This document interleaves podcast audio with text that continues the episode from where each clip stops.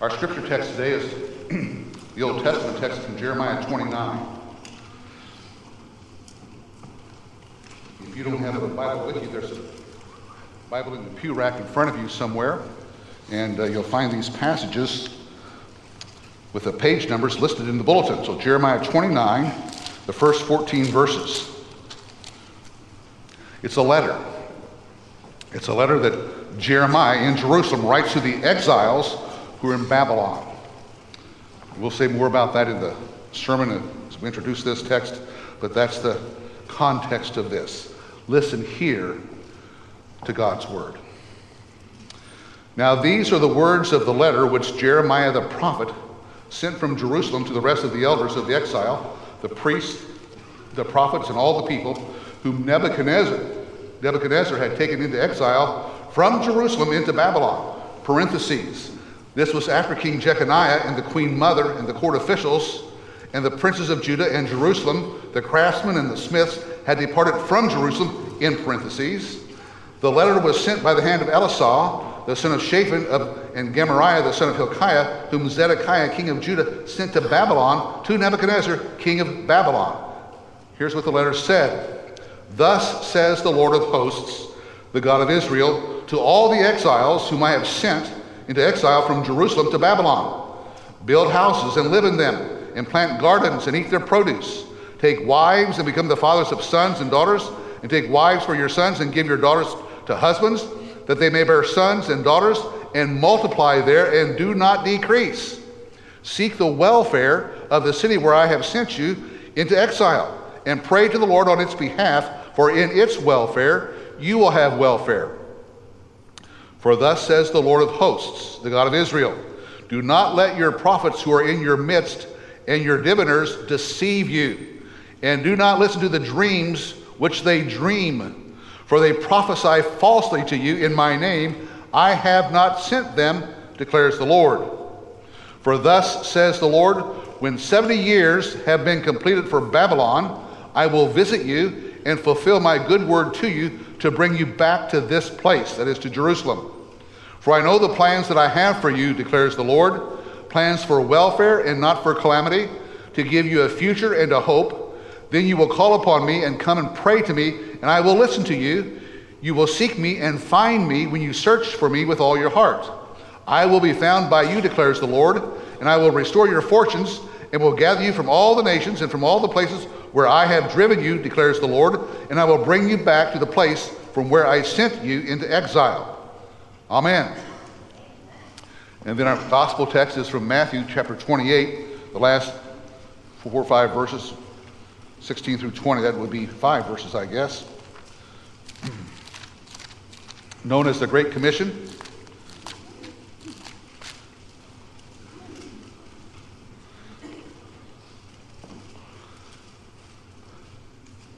This basically is a summation, if you would, of all the things that Jesus taught his disciples in the time between his, his resurrection and his ascension. This encapsulates all that. I guess to flesh that all out, but here's his command to his church. Listen here to God's word. The eleven disciples proceeded to Galilee to the mountain which Jesus had designated. When they saw him, they worshiped him, but some were doubtful. And Jesus came up and spoke to them, saying, All authority has been given to me in heaven and on earth. Go therefore and make disciples of all the nations, baptizing them in the name of the Father, and the Son, and the Holy Spirit teaching them to observe all that I commanded you, and lo, I am with you always, even to the end of the age. Amen. And then our epistle reading is from Hebrews, the sixth chapter, verses 9 through 20. Let me set the context for you just a little bit here. Immediately prior to this passage, the immediately preceding verses are some of the most difficult in the Bible. They talk about ground that receives rain but doesn't produce anything of it. talks about uh, being cut off and uh, sent away from God and uh, not possible to, to repent again and all those sorts of things. And then he starts this, and we'll talk about both those during the sermon, but we want to read what he says in chapter 6, verses 9 through 20. So listen here to God's word. But, beloved, we are convinced of better things concerning you and things that accompany salvation, though we are speaking in this way. For God is not unjust so as to forget your work and love which you have shown toward his name in having ministered and in still ministering to the saints. And we desire that each one of you show the same diligence so as to realize the full assurance of hope until the end, so that you will not be sluggish, but imitators of those who through faith and patience inherit the promises. For when God made the promise to Abraham, since he could swear by no one greater, he swore by himself, saying, I will surely bless you, and I will surely multiply you. And so, having patiently waited, he obtained the promise. For men swear by one greater than themselves, and with them an oath given as confirmation is an end of every dispute.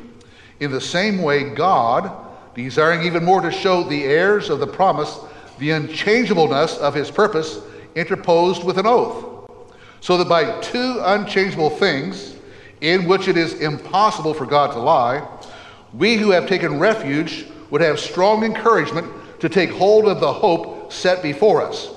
This hope we have as an anchor of the soul, a hope both sure and steadfast, and one which enters within the veil, where Jesus has entered as a forerunner for us, having become a high priest forever, according to the order of Melchizedek.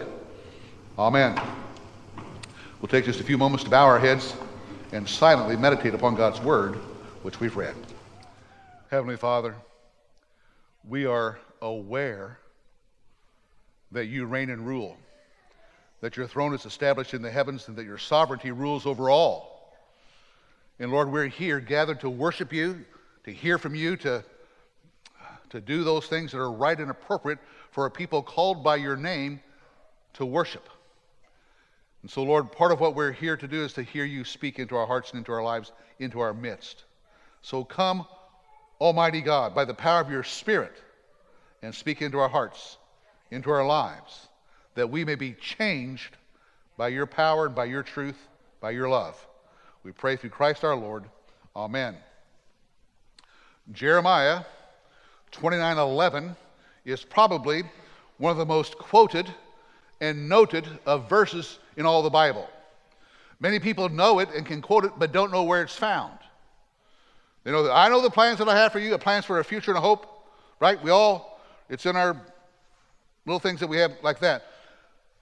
But don't know where to find it if you have to. I actually experienced this once. I was at a graduation party at the Kapustas, and someone asked me, Well, that verse where it says, uh, I know the plans I have for you, a future and a hope, all that, where is that found? And it took about 15 minutes for us to find it. I'll just say it the way it is. So we're all familiar with the with the verse. And yes, hello, hooray. But do we know where it is and do we know its context? What it is? Well, I want to change that for us today so that forevermore we'll know the context and where it's found. All right? So we'll understand what it, something about that. The context is a scene of devastation. Nebuchadnezzar and the hordes of Babylon, fearsome, wicked, ungodly, fierce dudes, have ransacked Jerusalem. They've not torn down the temple yet, but the, they've captured it. They've taken the king and the royal family and shipped them off to Babylon. This occurs in 597 BC. So that's a long time ago, 2,500 years ago. So the king and his royal family, they're gone. It says he also took the court officials and drove them into exile. The court officials would have been high priests and priestly caste, been other officials, recorders, and heads of armies, and things like that. Now, among the people who were sent out here in 597 would have been Daniel and his friends. All right? Among them would have been Ezekiel, who was probably about a 25 year old priest. Well, it could be a priest because you can't actually enter your priesthood until the 30th year of your life. But Ezekiel would have been among those who were driven out. Then it says craftsmen and smiths. Where's Jeremy? Where's Ben? All the Smiths went. But they didn't mean Smiths like that. Smith means someone who's skilled at what they do. It's, it's an artisan, right? So all the guys who had skills and marketable things like that, they took them back and put them to work for Babylon instead of working for Israel and Jerusalem. Come back and work, go to Babylon and work there for Nebuchadnezzar and his people. So that's part of it, what they would have remembered, what they would see and know about. But there was more than that. There was pillaging and devastation that was imprinted on their brain, on their mind. They can still see in their mind's eye homes, houses, streets knocked down, rubble, nothing there. Their homes, my home, gone. Or a wall standing here and a wall standing there. Destruction wherever you looked. And they would have had embedded in their minds scenes of death because people died, people were killed, and they were lying around. No one put them away yet. People you know, people who may have been your neighbors, maybe part of your family members, they're dead. They would remember in their mind's eye scenes of rape. Perhaps some of the women had been raped themselves. A common practice among conquering armies.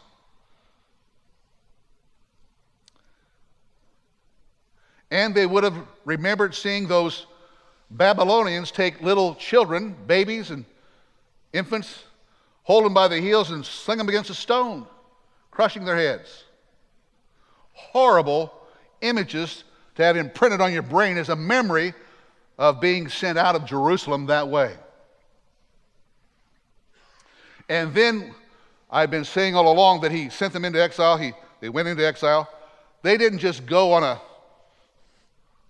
737. They chained them and they walked around naked, all the way from Jerusalem to Babylon. Think Iran, Iraq, that whole area up there.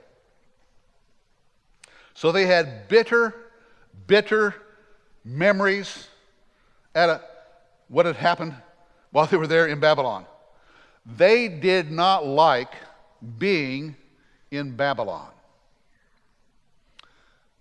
They didn't see Babylon as a friendly place or a place that they want it to be at all. You know, you can still see things like that in today's world. You talk with Ukrainians, and they're that way about Russia. I mean, there's just a real antagonism there, just a real bitterness there about them. You, will have some other uh, countries like that uh, where that's the case, but they had that in a deep, deep way, a deep hatred for the Babylonians. Now, so that's the people. There's thousands of them. They're in Babylon, they're a community. And God speaks to those people by this letter that he sends by Jeremiah. So you got the context now? You got the context. You, this is, you know, here comes a letter from Jeremiah, and, you know, God speaks to the people in exile, but which of those prophets is a true prophet. Because there were lots of prophets.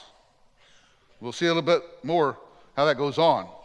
Uh, the trouble is, just like today, people don't walk around with little signs or lapel patches to say false prophet, right? Don't you wish it was that easy? But you don't. You hear all these things, and somehow you have to sort through that. You hear things that don't fit together. You hear things that are actually opposed to one another and they all claimed to be men of God, speaking of God, and whatever it would be. Well, they had that same problem. Who are they going to believe? Now, the false prophets, what we now recognize as false prophets, their message was this God is going to deliver you out of your harsh servitude there in Babylon. And the Babylonians will not completely raze or take down Jerusalem Jerusalem's going to be restored in the next year or two, and you'll be returned. That's what they were prophesying. In the name of the Lord. Said the Babylonians are going to fail, they're going to fall. Don't look to them. And so there was nurtured among the people a hope. These dirty, rotten, no good Babylonians are destined for death. And it can't come too soon, as far as we're concerned. you want to see some examples? The very, uh, of false prophets, the very chapter before 29. Andy, would you put up that passage from Jeremiah 28? Then Jeremiah the prophet said to Hananiah the prophet, Listen now, Hananiah, the Lord has not sent you, and you have made this people trust in a lie. Therefore, thus says the Lord Behold, I am about to remove you from the face of the earth. This year you're going to die because you have counseled rebellion against the Lord. So Hananiah the prophet died in the same year in the seventh month. Now, I, have, I had to put that up because that's a classic example. Now, uh, he says he's a prophet, he's identified as a prophet, but he says, I've not sent you. You've gone out on your own. You've said things to people and they believed you and they trusted in a lie. And guess what, Hananiah? I'm about to remove you from the face of the earth. How would you like to have some? Laura, Josh. God says, I'm about to remove you from the face of the earth. Really? Now, he doesn't think Jeremiah, well, in the seventh month he died. We don't know how, but it happened. Okay, thank you. You can put up the next one, if you would, Andy. Uh, there's also a guy, this is in the, it's in the same letter, by the way. This is in the same letter. We just didn't read all the letter this morning. It's in Jeremiah 29 21 says, Thus says the Lord of hosts, the God of Israel, concerning Ahab, the son of Kolaiah, and concerning Zedekiah, the son of Maaseiah, who are prophesying to you falsely in my name. Behold, I will deliver them into the hand of Nebuchadnezzar, king of Babylon, and he will slay them before your eyes. Now, again, he says pretty st- tough stuff there. He names them by name, two guys, Ahab and uh, Zedekiah. Says, though they, they have a band across their front says prophet, he says there should be another band on top of it that says false prophet. Don't believe them. Now, do you see there's, there's worldviews coming into conflict here, and it's a, it's a very difficult time. And uh, God says in the letter here, we don't know if this happened, we presume it did, says Nebuchadnezzar is going to take them, and before the eyes of all those thousands of exiles, those refugees in Babylon, he's going to slay those two guys to show that they're false prophets. Now, Nebuchadnezzar is not going to say they're false prophets. He'll may say they're seditious or that, but he's going to slay them. Okay? Now, the third one, if you would, Andy. This is another letter that comes later on after the, the letter that we've already seen. It's in chapter 29. It concerns a guy named Shemaiah. It says, Thus says the Lord concerning Shemaiah the Nehelamite, because Shemaiah has prophesied to you, although I did not send him, and he made you trust in a lie, behold, I am about to punish Shemaiah because he has preached rebellion against the Lord. So there's a constant refrain in these uh, condemnations of false prophets. There are people who are going and speaking in the name of God, but God has not sent them. They may feel all kinds of chills and thrills, but they do not have a word from God. They may have a strong conviction about what they think should happen or not, but they've not heard from God.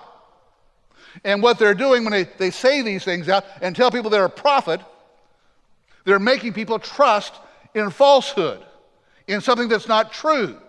They're making them trust in a lie.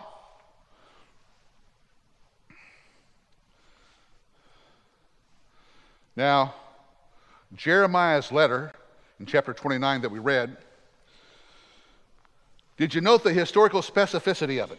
It names names not just of those guys, but it names the king, it names of the princes, names some of the guys, Elisah and uh, Zedekiah, etc. Names their names. And the question becomes who sent those exiles, those refugees, into exile? It starts off Read it again. Now, these are the words of the letter which Jeremiah the prophet sent from Jerusalem to the rest of the elders of the exile, the priests, the prophets, and all the people whom Nebuchadnezzar had taken into exile from Jerusalem to Babylon.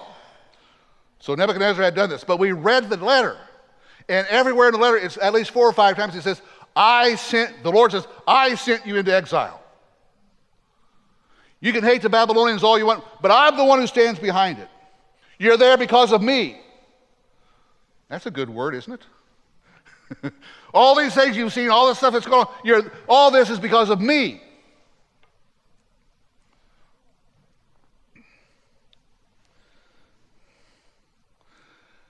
Now, here's some more I have for you from the Lord that you need to hear, he says. That land of Babylon, where they're saying it's going to be done and gone in just a couple of years, settle down there. Settle down build houses, plant gardens. What? In Babylon? Yep, right there. In Babylon, build houses, plant gardens, marry. Give your children to marry and have lots of kids.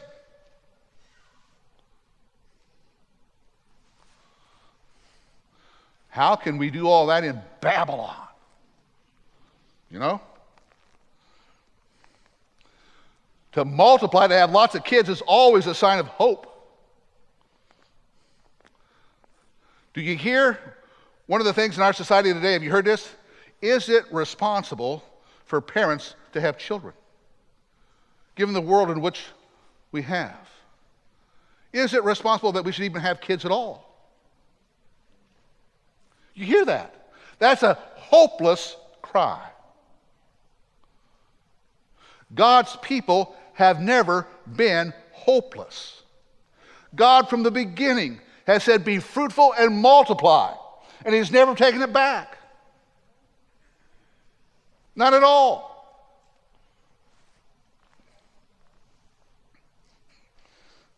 I remember talking to Denny and June Gaiman one time, and uh, they were talking about some family. I don't know the family, uh, but they were poor. And June says, Yeah, all they had was kids. I thought that's great. Hallelujah. That's a good thing to, if that's your problem, you got a good problem. All they had were kids.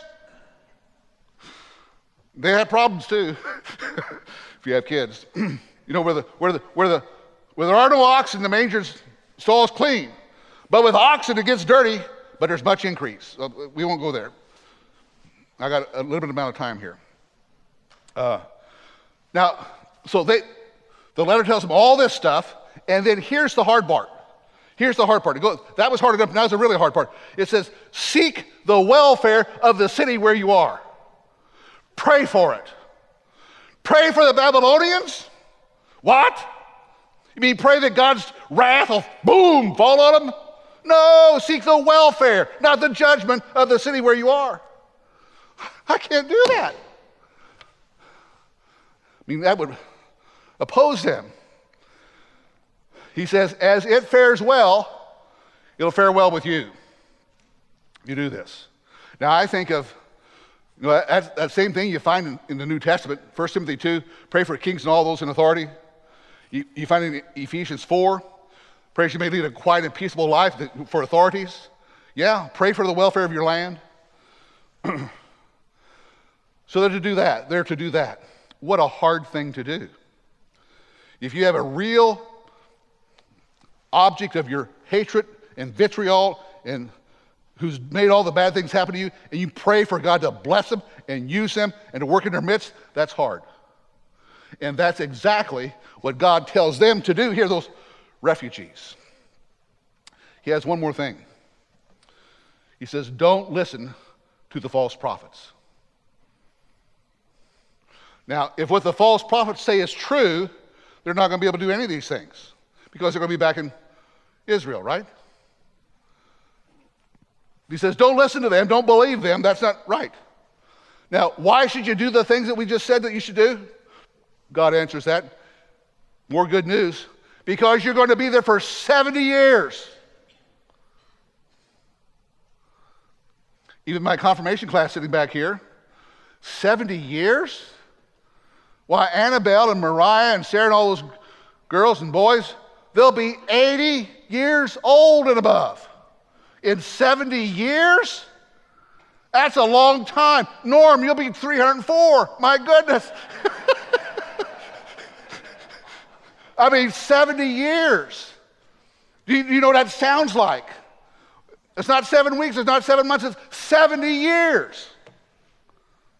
But it's straightforward, it's documentable. He says, This is good. He says, I know the plans I have for you. Now, when he says that, when he says that, he means that you may not know them. I know the plans I have for you. That's good to know, isn't it? What's God going to be doing with your life? I don't know. He does. It's a good thing to do. I know what He wants me to do. Pray for these people, build a house, put down roots. But yeah, I don't know. He says, I know the plans I have for you. He says they're good plans that you can have faith and you can have hope. It says, then, as this all begins to happen, then you will call on me, you will come to me, and you will pray to me. Now, something to remember here.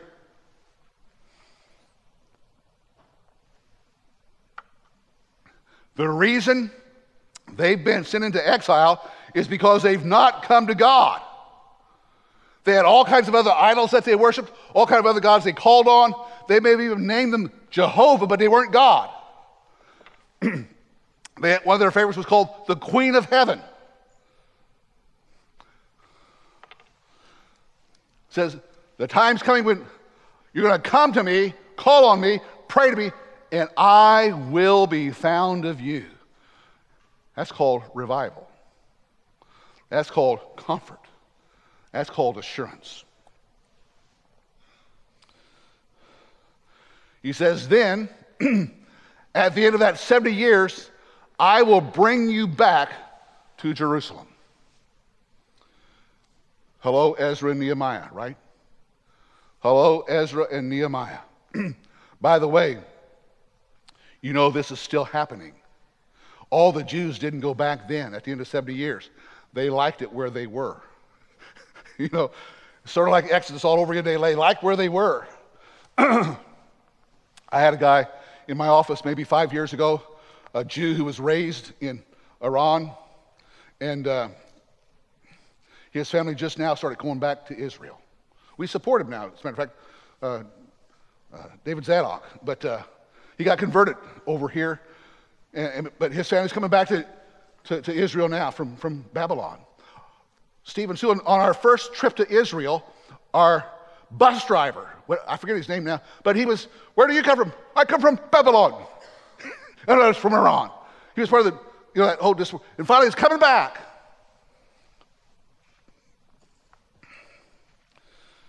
Now, what might, oh boy, it's low Sunday, right? So you have a, a low sense of I have to get out of here on time, right? Okay. what might that look like if they listen to the counsel of the Lord in Jeremiah's letter? I would suggest read Daniel, the first six chapters. Daniel and his friends were there, and they did this.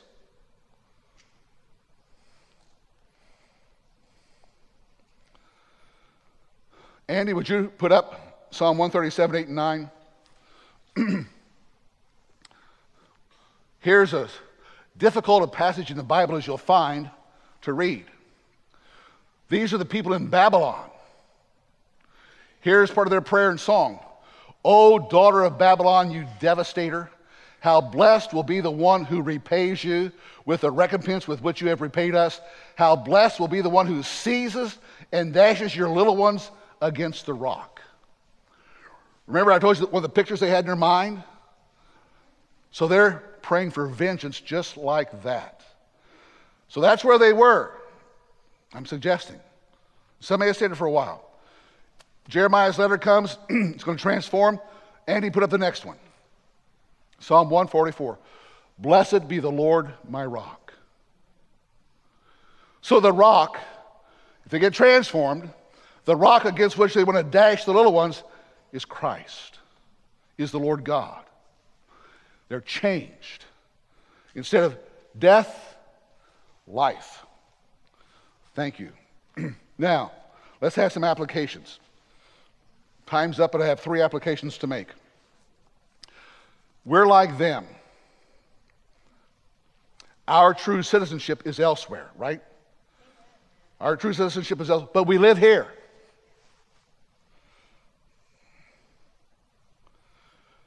And so God calls the people there in Babylon to stop being refugees and become residents. Get involved for good in the land where you are. So I'm going to say that to us. Get involved for good in the land where you are. Pay your taxes. Be part of the community. Be part of the culture. Serve on boards. Volunteer. Be an influence. Put down roots. So go from being a refugee to being a resident. That's what he calls them to do, all right? Now we can expand on all that. Make that a sermon. We're moving on to our second application. Instead of being a mourner, be a missionary. Yes, we lament in our this land where we are, we lament the decline from God, but we stand firm for where we are. We bear witness to the good.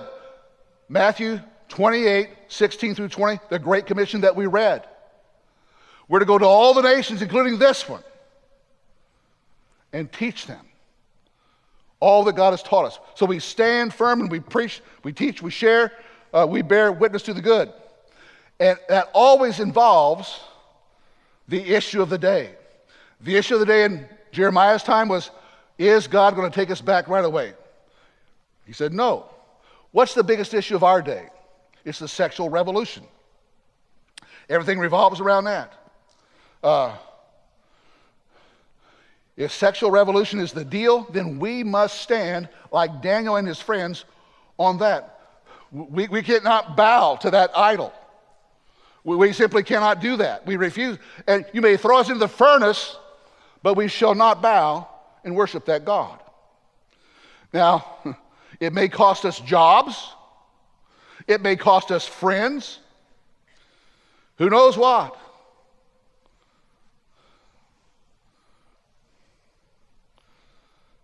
Think of the believers in other parts of the world. We live in sort of a, a fat, flaccid land in America. But think of believers in the Middle East where on your identification card you have Christian. That means there are automatically certain jobs and tasks you cannot do. You're not qualified for. It's already becoming that way here. You heard what Yale Law School is getting ready to do or doing? Implementing a thing that, that the stipends they give to their students when they're on uh, summer and they work for other law firms, they, they, they underwrite their, their uh, uh, salary. If you work for a law firm that does not bow down to the sexual revolution, they will not do that. They will not pay that for you. So already the discrimination is beginning to flow. So be aware of that. Companies, schools, professions, will face this. So go from being mourners about the decline to being missionaries. Stand for it, be true. It may cost you, but you're a missionary. God says, I'll be with you all the way to the end. Number three, go from being a victim to a visionary. What does this mean? What was the earliest confession of the Christians? Jesus is Lord, right? First one, Jesus is Lord. Caesar's not Lord. Mammon's not Lord. Jesus is Lord. That is, don't be a victim. All these guys did stuff to you. No, no, no. Jesus is Lord. Nebuchadnezzar did not take you into captivity. I sent you there. Okay. okay. Let me learn. In confirmation today, we said there's nothing wrong with being wrong. Is there anybody here who's ever been wrong? Raise your hand if you've ever been wrong. Every hands up? Yeah. There's only one thing wrong with being wrong. It's when you won't acknowledge that you're wrong. You persist in your wrongness. Right? Wrong. I'm wrong, I mean. That's right. We're just having fun.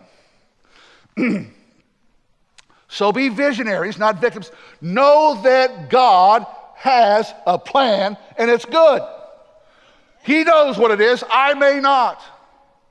In everything, give thanks, for this is the will of God in Christ Jesus concerning you. I just made that up. Well, maybe I read in 1 Thessalonians 5. You, you see what, what you think it was. So, back to where we began. Jeremiah 29 11 is wonderful. It was a good word, a right word, a true word for the refugees in Babylon. It remains a right and good word for all of us who are refugees here, where God's calling us to not be refugees, but to be residents, to not be mourners, but to be missionaries, not to be victims, but to be visionaries. Because we're beloved of God, refugees. Amen.